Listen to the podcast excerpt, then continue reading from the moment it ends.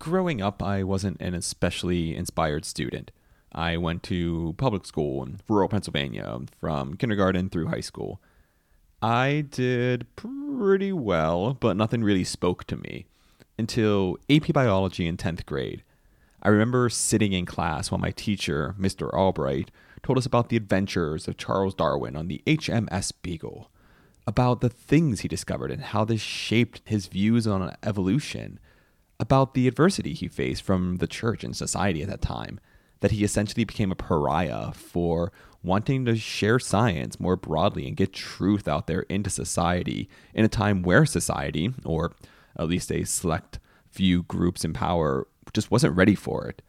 Because of that class, I chose to go to college to get a degree in ecology and evolution, and eventually made it to grad school and found a passion for helping others share science more broadly. Mr. Albright has since passed away, but I'll always be thankful for the impact he had on my life. Everyone has a science story, even, or maybe especially, scientists. Science affects each and every one of us. Well, let's talk about it. From the American Geophysical Union, I'm Shane Hanlon, and this is Sci Intel.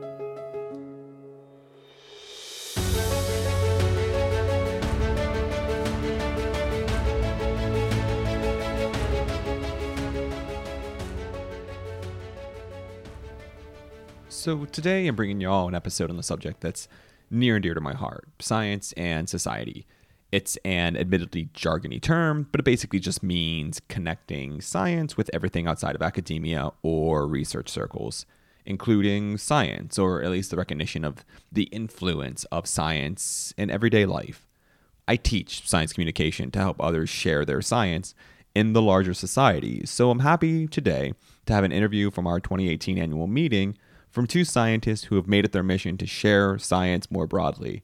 Our interviewer was Greg Ruff my guests, my two guests in this conversation are Michael Hayes from the University of Nebraska at Lincoln, go Huskers, and Roger Pulwarty from NOAA. Go fish. Go fish. you guys are going to talk about that's such a broad topic the role of science in society, if we can make it as broad as possible. But what does that mean to you guys?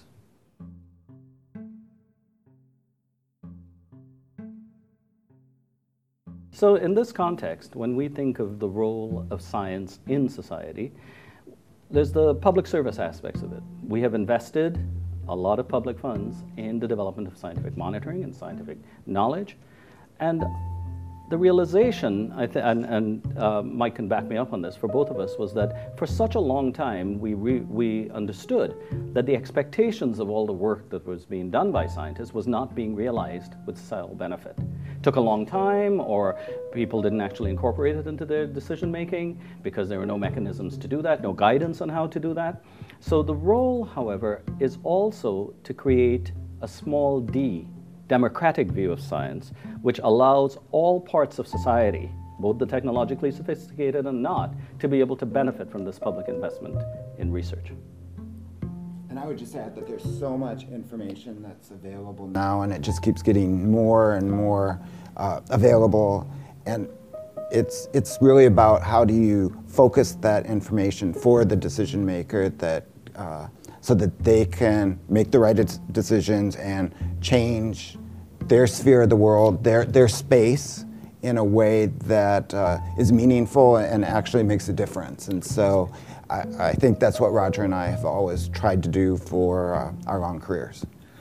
Oftentimes, people do not realize the time and the commitment that it takes to do these things. And so um, you, you need to make sure that you have a long-term commitment to try to improve these engagements, these interactions with the decision makers. And uh, science sometimes doesn't operate that way. Sometimes it's a three-year project or a, or one-year project, and, and you don't get to this long-term commitment of trying to improve the interactions between society and science. And so we've actually been able to do that over these long, this long period of time. And I think that's when you start to see some progress being made. It's been that long-term commitment. It has been that exactly the long-term commitment, and then this whole, the, along with that, the notion that information by itself is not enough. And in fact, the development of information, rigorous or otherwise, is actually the shorter part of the activity. What Mike is describing is that long term engagement that builds trust with people, but then also allows them to evaluate what you're giving them. So it's not a push in the sense that you're marketing, wow, the world's changing over time, you've got to do something about it. Well, unless you're also giving people a pathway on how to act and is, is providing the science that lets them make informed decisions, then all we've given them is another paper and, and, and as we know, that's really critical for knowledge development, but not knowledge practice. I think so, the public's really looking for humility in how we provide this information and, and uh, yeah, this information forward. And, and, if they feel like we're trying to sell something, then I think it makes our job a lot tougher. So what you try to do is you try to understand where they're coming from and listen and then approach that all with humility. And again, that, that takes time to build that trust that Roger's been talking about.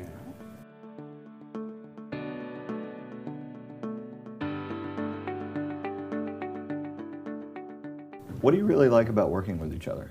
Oh, well, as you know, Roger is, uh, he, he can. Don't be uh, too honest. um, just has a great perspective and is able to see things beyond just your, your standard um, soundbite. So um, Roger really gets people to think about issues and challenges the ideas and the perspectives that they might have held, had or held for a long period of time. So I think that's one thing that makes Roger really successful is how he gets other people to think and uh, really go deep in, in what they're, how they view an issue. You get to do the same thing for him. So, so from that standpoint, I could say the same thing about Mike. I want to add, however, mm-hmm. one of the, the greatest things about that I respect about Mike is that he does in fact listen. We've learned that we should listen. And instead, what we do is we just keep quiet until we're ready to talk. Mike, on the other hand, means very much when he says, you listen to the stakeholder, the partner, but he's analytical to boot. This isn't just simply saying you are right because you're the stakeholder. He's crafting a space in which we could both talk about what we need and what we want. And he's excellent at doing that, in creating that space in which science and society interacts on a respectful level, but a rigorous level. Between us, we can find the right answer. And he crafts that situation in his dynamic, how he handles uh, the different frames that each of those brings to bear. And that's probably the most critical thing, yeah, the, uncovering the frame that other people around the table have. The first thing that drives both of us is equity. It's the first thing. Are we making just decisions and just use of scientific information so that we're benefiting people of all stripes. I come from a very small village in the Caribbean of 400 people. Right? My interest in climate comes from seeing folks who, when the rains failed, their crops failed. And so Mike's point about people's livelihoods is critical. I also feel the same way about ecosystems and about animals. Mm-hmm. But one of the things that binds, I think, both of us is this notion that there is the environment, there's growth, but underlying all of that is a sense of equity regarding who is affected, how, and what capacity do they have to respond. Ensuring that the people whose lives are impacted and the people who are funding our science are the ones who are benefiting from it. So they're in the discussion, they're in the opening. You will listen to what, what they're, they're saying, but you find a path for them to act. But you make sure that that path is informed, science is at the table when they're doing that. The most important thing we do is uncovering what people value.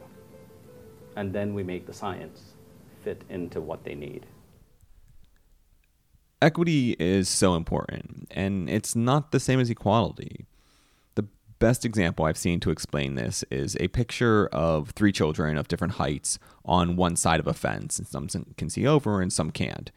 Equality is giving each of the children the same size stool to stand on to see over the fence. But that doesn't necessarily mean that each one of them will be able to see over the fence. Equity is ensuring that each child can see over that fence, which may involve giving them different size stools science communication is more than just sharing science with broader audiences. It's ensuring that everyone has an equal seat at the table, and I want to thank Roger and Michael for sharing their work with us. Thanks also to Greg Ruff for conducting this interview. If you've liked what you've heard, stay tuned for at least one more episode tucked in amongst your regular third pod episodes. From the scientist in the studio to all of you out there in the world, thanks for listening to our stories.